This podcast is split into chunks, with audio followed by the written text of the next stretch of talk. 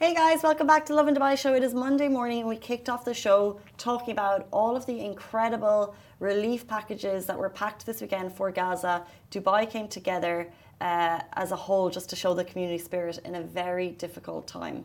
Exactly. We saw so many people just coming in together with their friends and families and making a weekend out of it, you know, just getting in with the donation drives, making sure they're getting involved in whichever way that they can to just show their solidarity with Gaza.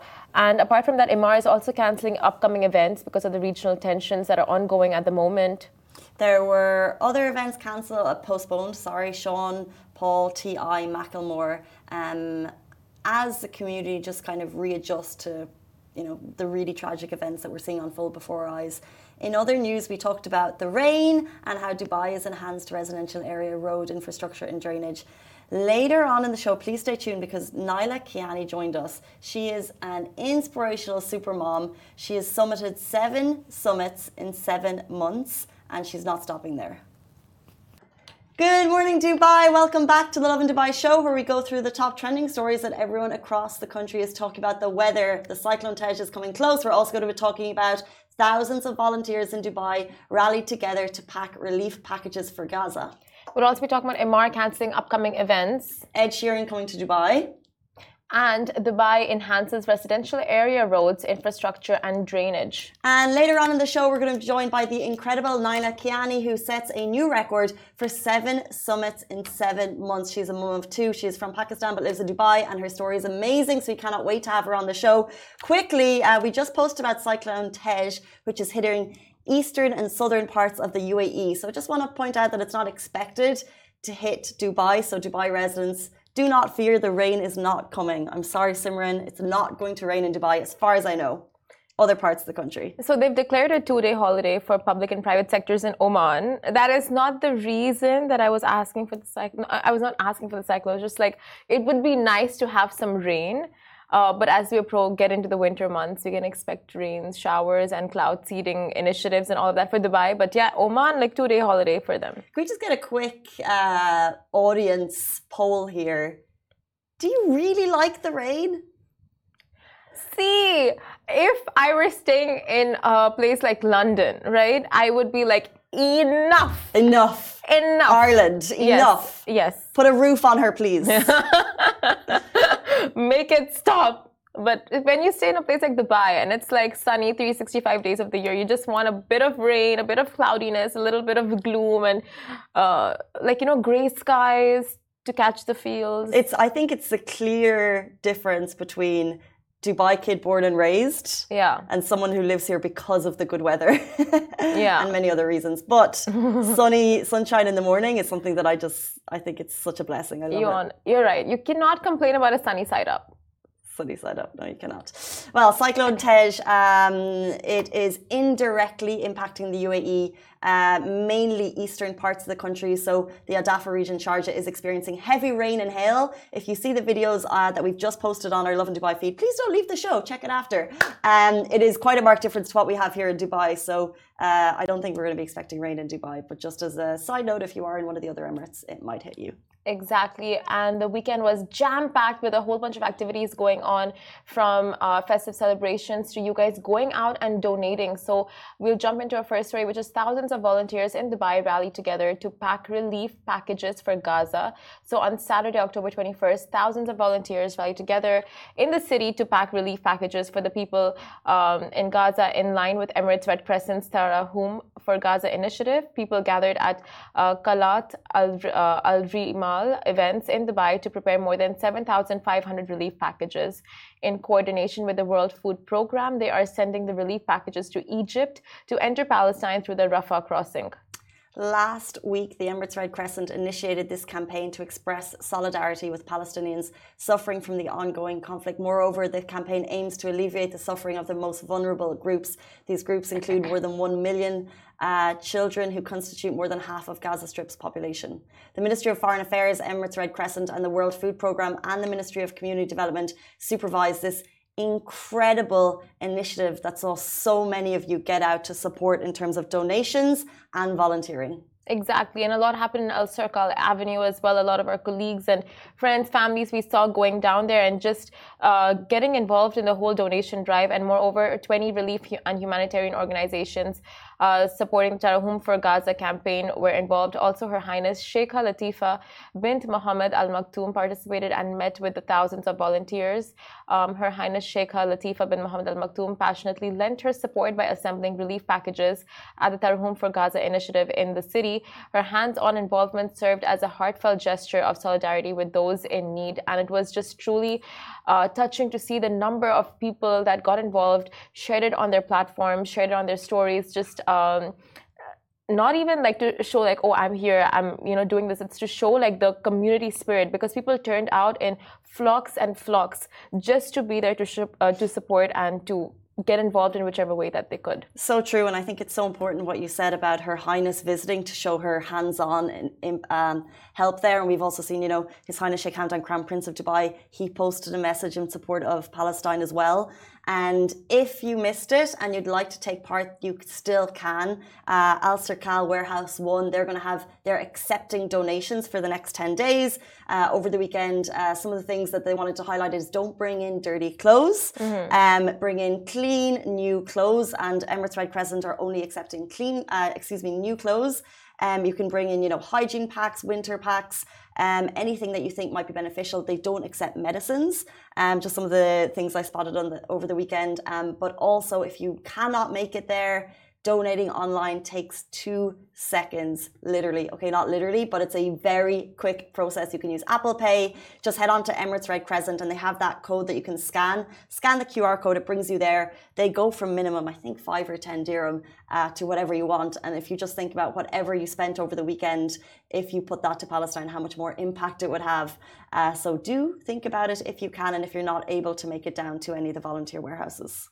100% and like we saw over the weekend the rafah border opened and we saw all these truck uh, trucks filled and filled with relief packages going and it was just an amazing sight to see because people that's what everyone was asking for. Like the world was asking for for the longest time for these borders to open up. And it happened over the weekend. It was just True, but I think the real scary thing is the number of the amount of trucks going in in comparison to before they close the borders is a lot less. Yeah. And the need requirement is a lot more. True. And what's going in, things like fuel aren't going in, uh, things that people really need. So although some aid is getting in there, obviously the question mark is still going is is the aid getting in? And that's the question that you're asking every time. But what else can we do? You know, all exactly, we can do yeah. is pack the trucks. Hopefully people in power will come to some sense and allow the aid to get through. And that's all that you can just hope and pray. Exactly. But it's like a percent of relief, you know, just seeing those trucks going inside.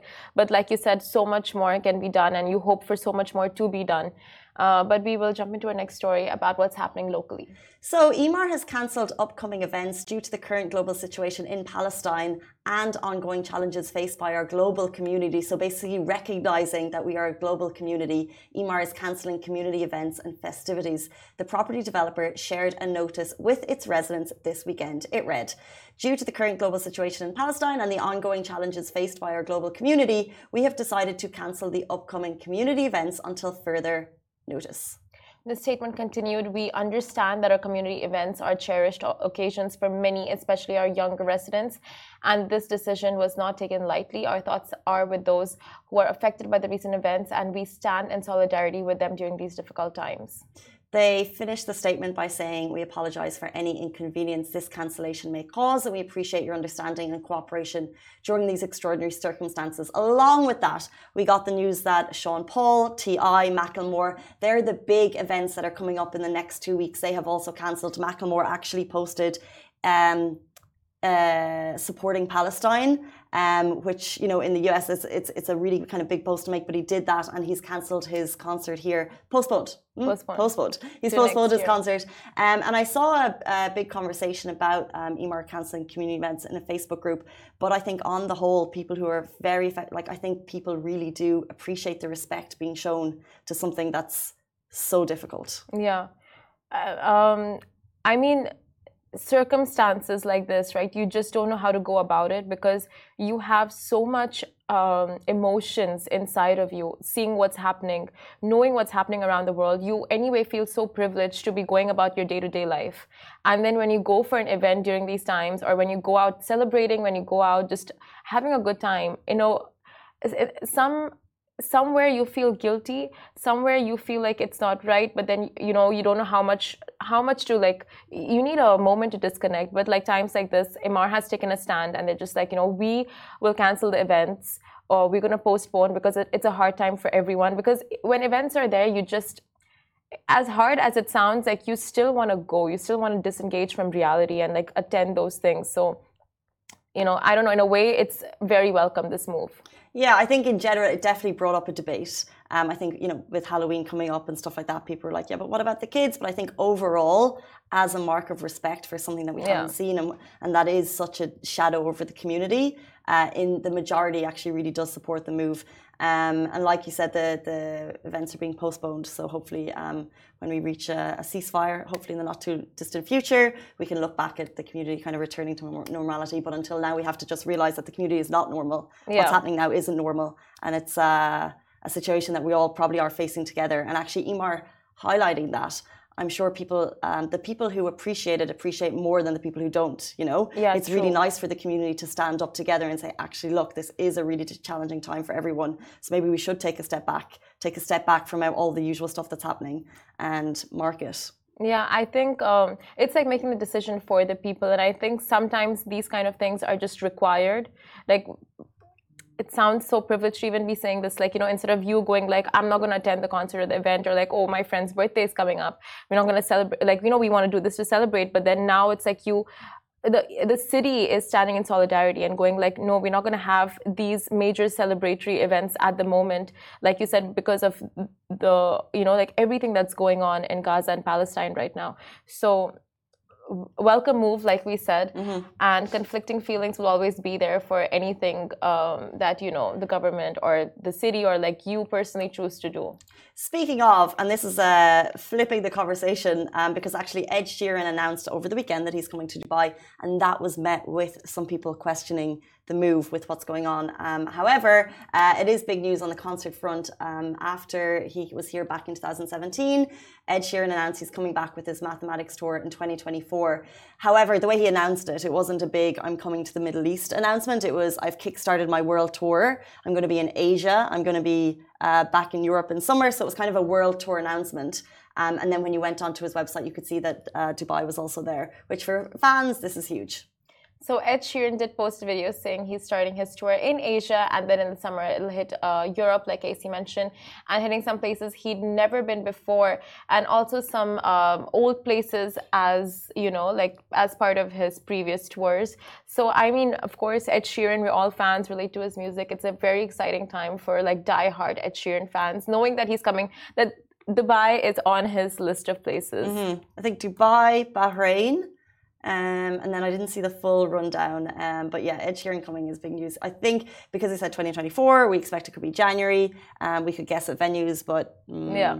Let's see. um, so let's jump into our next story. You know, we were talking at the beginning of the show about uh, Cyclone Tej indirectly impacting the country. Now, if it did come to Dubai, what would that mean?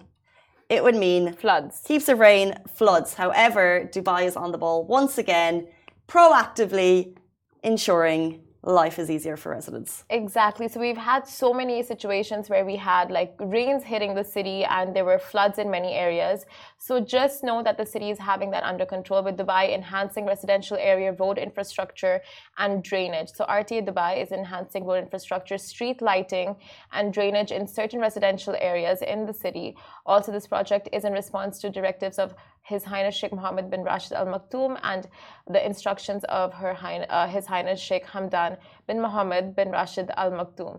The RTA completed 72% of construction in four different residential areas in Dubai. They completed construction in Margham, Lehbab, Al uh, Lisaili, and Hatta with a total of a total distance of 38 kilometers. Furthermore, it reflects RTA's commitment to upgrading the infrastructure of roads, street lights, and rainwater drainage systems in residential communities. Enhancing residential areas' road infrastructure and drainage is crucial for ensuring the safety and convenience of residents. Moreover, properly designed and maintained roads and drainage systems not only improve daily mobility, but also reduce the risk of flooding and infrastructure damage during adverse weather conditions, therefore contributing to the overall well being of the community.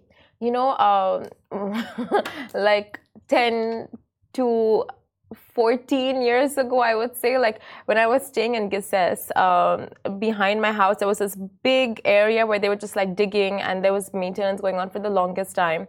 And I was asking my building security, like, what exactly is going on there? And he's just like, oh, they're building a, a underground tram which wasn't the case. It was now, you know, after years, you kind of realize like these uh, random bits of construction going on around the city. It's basically to enhance drainage and yeah. to, you know, like to help with like adverse weather, weather conditions when it happens to make sure like everything is in place.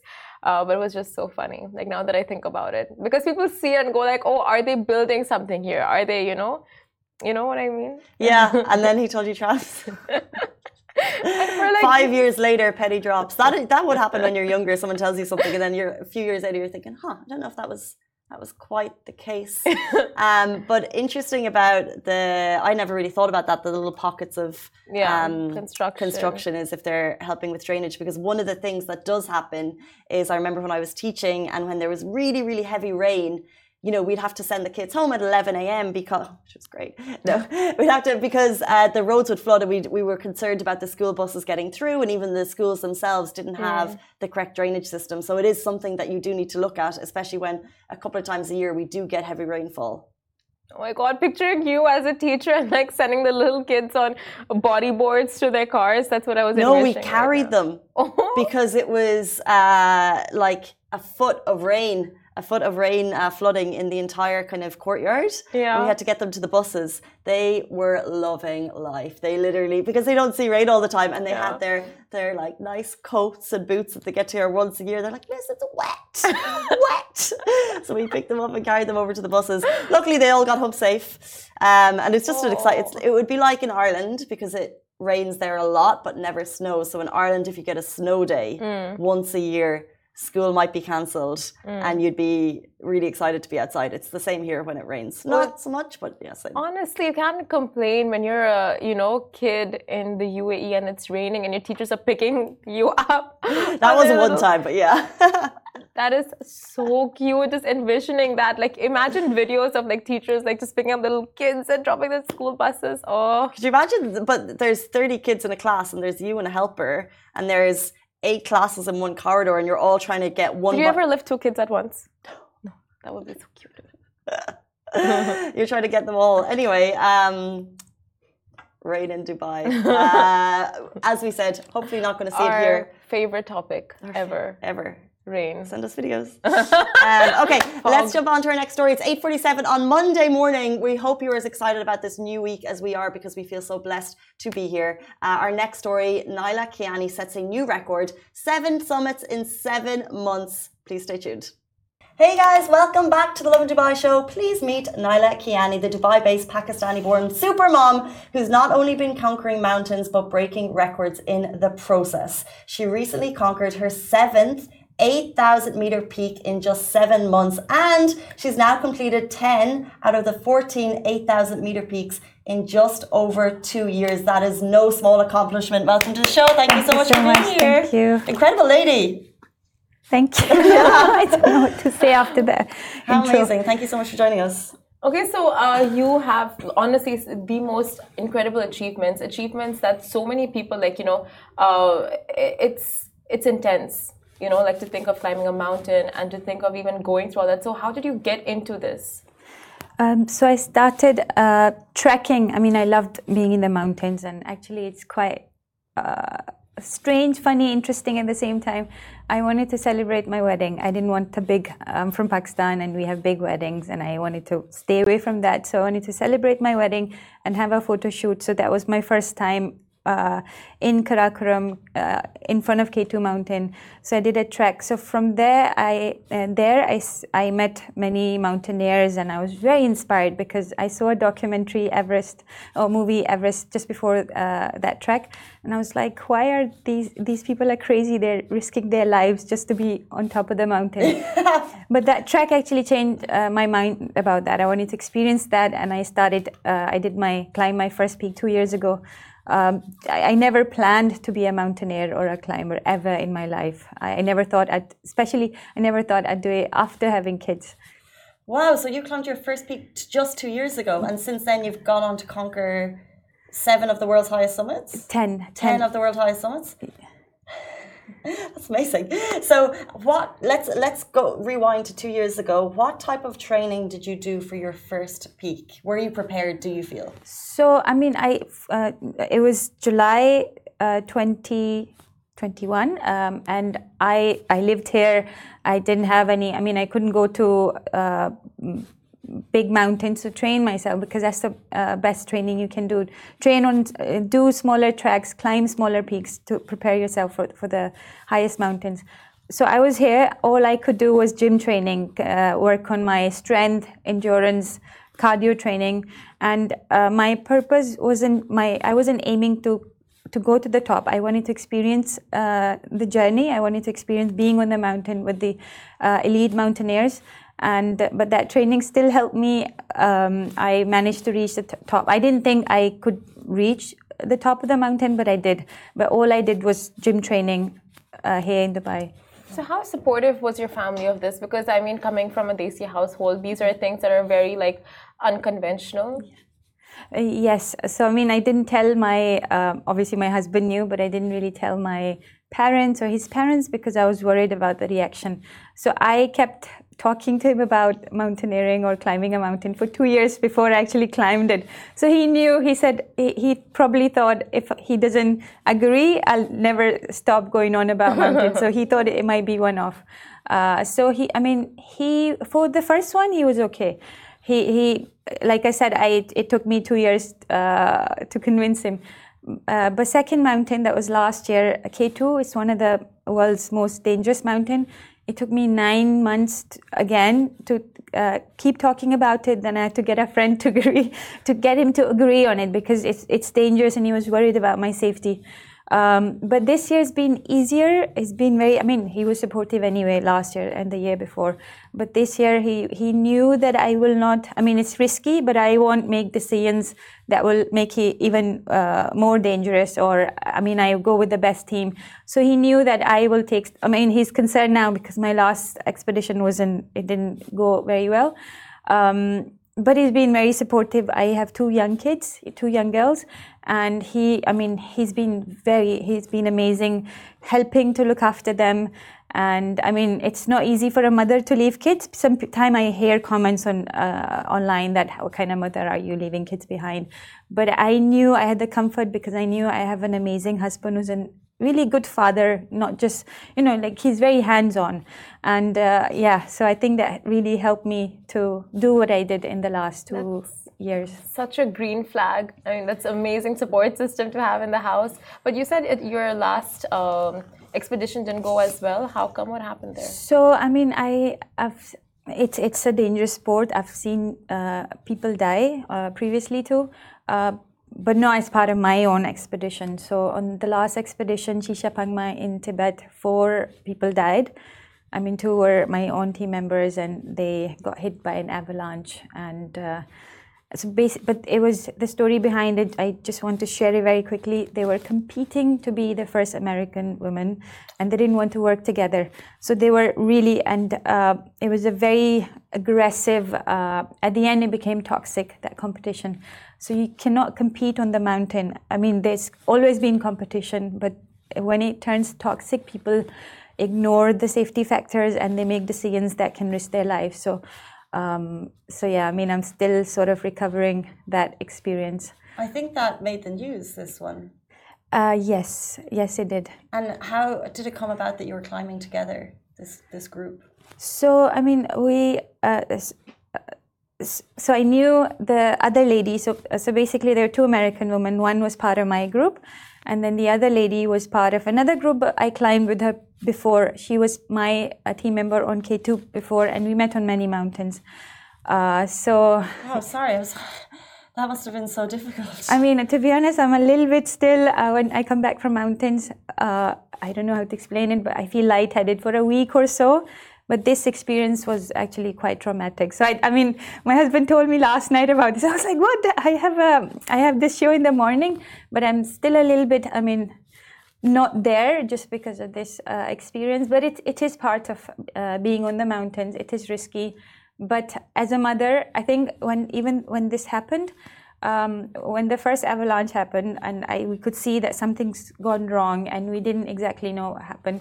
Then my expedition leader said, "Go up, continue going up, because it's uh, a lot of people were competing. A lot of people, uh, for a lot of people, it was their last uh, 14th mountain to complete the 14th challenge. So I mean, maybe the motherly instinct told me not to. So I said straight away. I mean, some other people were still considering going up. I said straight away, I'm going down. So I was the first person to go down. And half an hour after that, there was another avalanche that took the other lady.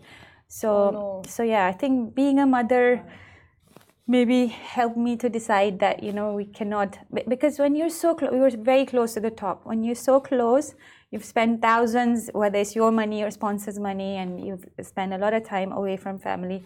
You feel like maybe we call it summit fever. We say maybe we should just, you know, uh, take two, three more hours, take the risk and go up.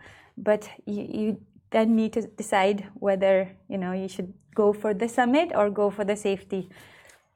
Um, uh, would you have felt any regret? Okay, uh, no. Um, okay, so in the mountains like what exactly do you learn out of it like one is clearly to trust your instincts you know like trust whatever your gut is telling you and it, this time your gut proved you right so what other learnings have you taken from the you know just climbing um, and mountaineering i think um, very difficult question i have to i guess think for a couple of moments but um,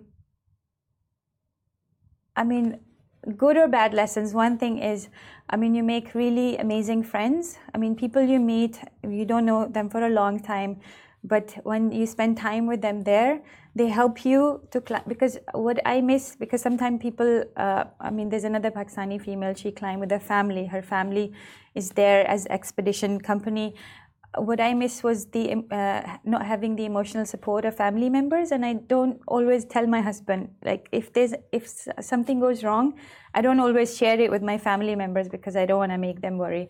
But the connections you make there, some sometimes they, they, I mean, they sometimes you know people for a very short uh, amount of time, but they really help you uh, overcome that emotional or sort of cover that emotional gap that you feel over there in the mountains um, I think that's my biggest. Uh, uh, that's something that really helped me on the mountains, and um, I think apart from that, I can't think of anything. Is there anything right you would tell your children, you know, like from your experiences up there, like anything you've learned, like that you can use in life as well, that you would pass on to your kids? Uh, my mind's still blank. Uh, but one thing, I think keep going because I had a lot of challenges uh, go, moving away from this uh, um, traumatic experience. I had a lot of challenges uh, when it came to continue climbing or just climbing or being away from small kids, mm. being from a Desi background also. Um, I had a lot of abuse online too. I heard comments. I mean, I now I've climbed 10 mountains above 8,000 meter. Uh, I mean, just to put this into perspective, Burj Khalifa is just under 800 meters so that's you know 10 times that so that, that really helps actually thank you so um, so it wasn't easy. Uh, people think it was a lot of people think just because you know they think i have a glamorous life in dubai or i have a lot of money. Um, even if you have that you need a lot of lot of other attributes other skills. Um, so even after climbing 10 peaks sometime i hear comments like uh, she probably has ten, uh, six people who help carry, who help to carry her to the top. I mean, you cannot possibly six people cannot possibly carry you on the mountain because it's very hard. Uh, so I mean, I had to uh, I had to hear a lot of that type of uh, things. I mean, and obviously it affected me because I I am strong. I, I managed to climb all these peaks because of my physical and mental strength. Um, but I just had to ignore, put them on the side. I'm a very sensitive person, but I had to put that all on the side and continue. At one point, I actually wanted to, when I was abused online, I uh, earlier this year, just before Everest, I wanted to stop. I mean, there were days when I was thinking maybe I should just stop it, then I'll I will not get this uh, get the abuse. But I think I use all of that to fuel my desire to continue climbing and continue uh, achieving what I did uh, and turn that negative energy into positive. So I, I think that's what I'll pass on to my girls. That's amazing. And obviously, from the trolls online, uh, which we hate, to the positives, how did it feel to kind of wave the Pakistani flag uh, on your most recent summit? And what kind of um, are you aware that that's an inspiration to so many women in Pakistan? Uh, definitely. I mean, when I started, it was just to experience uh, experience what's it like to be on the mountain. Uh, and then when I climbed my third, by the time I climbed my third peak, I realized because I was getting messages online or, or my friends were uh, sharing this to me that it's. I never thought it was inspirational, but uh, but they told me it's it's inspiring because I work full time uh, work full time and um, I have two small kids. And you know, being from I never my family when I was growing up, my my uh, upbringing was very conservative. Uh, so so I I realize it is inspiring, and I continue. So I did all these ten peaks recently, especially the seven this year. Mm. Uh, the speed, I think I just wanted to get them done quick because I wanted to go back to my normal life and spend time with kids, but also to inspire women because uh, it was considered to climb one 8,000 meter peak in Pakistan, although we have so many high mountains. It was considered impossible, especially for a girl like me who was not from mountains region. Uh, so to climb seven in a year, to climb 10 just above just above two years it was considered to be impossible. So so yes so i this is one of my object, objective now to share with the girls or women or even anybody to be honest that you know you don't have to climb mountains. You you, you can have your own you know hobby or something or you're passionate about just go for it. Uh, don't think about the hurdles the problems. Solve them as you go. And run after your passion you, are a superwoman. Like there's no other way to put it. You've done everything. I mean, not you just put your heart and soul, and uh, this conversation is so inspiring. So it's hard not to ask you, you know, like advice on advice on advice. Uh, but like for all the mothers out there who are finding it difficult to just juggle things at once and want to go out of like you know their conventional route and try something different, but are you know stopping themselves. Anything you would tell them?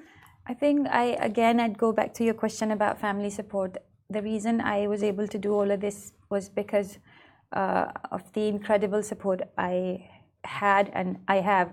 And uh, it's because it's very hard being a mother. I mean, you have so many things, and especially if you're working, if, even if you're not working, just being with the kids at home, planning everything, you know, doing everything, it's not easy. So I don't want to make, make anybody feel bad about. Just, I mean, because sometimes we, as women or mothers, start comparing ourselves uh, to others. Uh, so one thing is never ever compare because what we do as mothers or it's not easy, especially if you're working. I mean, it doesn't matter whether you work outside or inside. Uh, but what helped me, I mean, the, the, tip I can give is if you have, if you want to do something, just prioritize things, uh, time management. So, for example, I uh, when I was working full time, on, I'm on a short career break. When I was working full time, I used to take my kids to my training session. So I had a personal trainer. I used to get them. They loved playing in the park, and they sometimes used to join me. And I used I used them as sometimes weights or put them on, on my shoulder, do squats. So I, I took them to my training sessions and I, I try to work from home. I know everybody doesn't have that luxury, but I did lots of things where I, I was not spending time away from the kids too. So working from home, at least I could see them. Taking them to the training session, organized training se- session either you know during the lunch break so i'm not really spending time before or after work. Um, so there are lots there, there are things you can do but you need to have support around you too. So that is very I, I will really emphasize on that. It's very hard for mothers to do things without support from people around them. No doubt. Um, speaking of support, uh, we've spoken to a number of mountaineers, and they say one of the key challenges to summiting many peaks is financial. um, and many of them look for sponsors to reach the bigger peaks. Do you have sponsors supporting you? So I was lucky. I have a very uh, good sponsor who uh, sponsored. Out of ten, they sponsored eight of my peaks. Uh, it's not easy to find a sponsor. I mean, I tried even after doing ten. I tried reaching out to others because I need to. I still need to find sponsor for the remaining four now. I mean, I because last one was an ex- uh, successful, so I have to do it. Uh, I still have to do that. So it's not easy when we reach out to companies. Um, I think because it's not even in Pakistan, we have uh, the most number of peaks which are above 7,000 meter. Our north is beautiful. We have so many mountains, but people don't know much about mountaineering. It's not one of the uh, most popular uh, sport. Here also, we have a few. I mean, in the last couple of years, we, we also have. Uh, uh, last year, an Emirati woman, she was the first Emirati woman. She's my friend. Her name is also Naila. She climbed Everest. Um, this year, another uh, Emirati uh, lady, she climbed Everest and Lhotse, two mountains together. But it's, it, I mean, it's it's not popular sport, so it's not easy and it's very expensive too. So you really need to. I mean, I was working. I managed to finance First Peak, and I I I spend money towards others here and there. Um, but even if you're working, you cannot. Uh, I could never have done this uh, these ten peaks without a sponsor. So I would like to request if anybody is watching, please, uh, not just for me, but please look into help us mountaineers here. Hundred percent. Yeah, it's a similar conversation. You know, people really want to go after um, certain peaks, and then also certain peaks in a number of years. You know, and and, and reach the seven summits and all of that. But it just it takes money. Yes. Um, you said you have four or five more left to do, and what is the game plan for these? Do you have a time frame that you'd like to complete them? Uh, so I mean, initially I was trying to climb all these peaks as quickly as I could, just uh, for for a number of reasons. First, because I wanted to, because if I if to climb one of the eight thousand meter peaks, sometimes it takes up to two months. But if I climb them together, I can use the same acclimatization uh, uh, process on others. I don't have to. So, so for example, I climbed Everest and Lhotse in two days. I climbed. Ever, uh, uh, so, so, so, I mean, I can uh, group them together and get benefit of the whole acclimati- acclimati- acclimatization process from the first peak. Uh, and then the other reason was just to to to inspire people that you know uh, it's it's it seems impossible, but it's not. If you want to do it, it's it's possible. But after the last incident on the, the incident on my last peak, I think I'll take it easy. I was planning to complete everything by spring next year, uh, but I, I'm still going through. I'm still rethinking and thinking about everything that happened. Uh, I will definitely climb all 14, inshallah, but um, I may take more time than uh, what I thought I would take Good. previously. Do you feel like the quote, you know, slow and steady wins the race is something for the mountains? Um, I mean, recently, I don't know if you watched 14 Peaks on uh, in, uh, on Netflix. It's, I mean, if you haven't, please watch it. It's a really very very inspiring uh, movie, uh, documentary. Sorry. Um, so recently, a lot of people have been climbing. They they've been doing speed climbs and they have been successful in it. And the incident that happened, it was.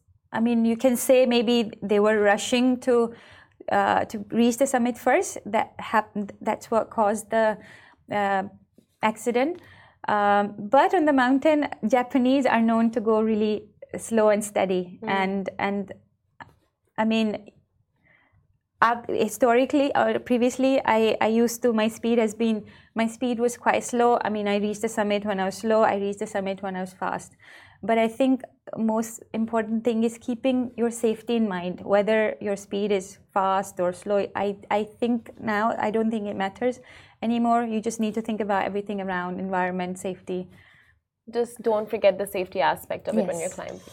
Well, best of luck to you. We Thank cannot you. wait to follow your journey as you complete all 14 peaks.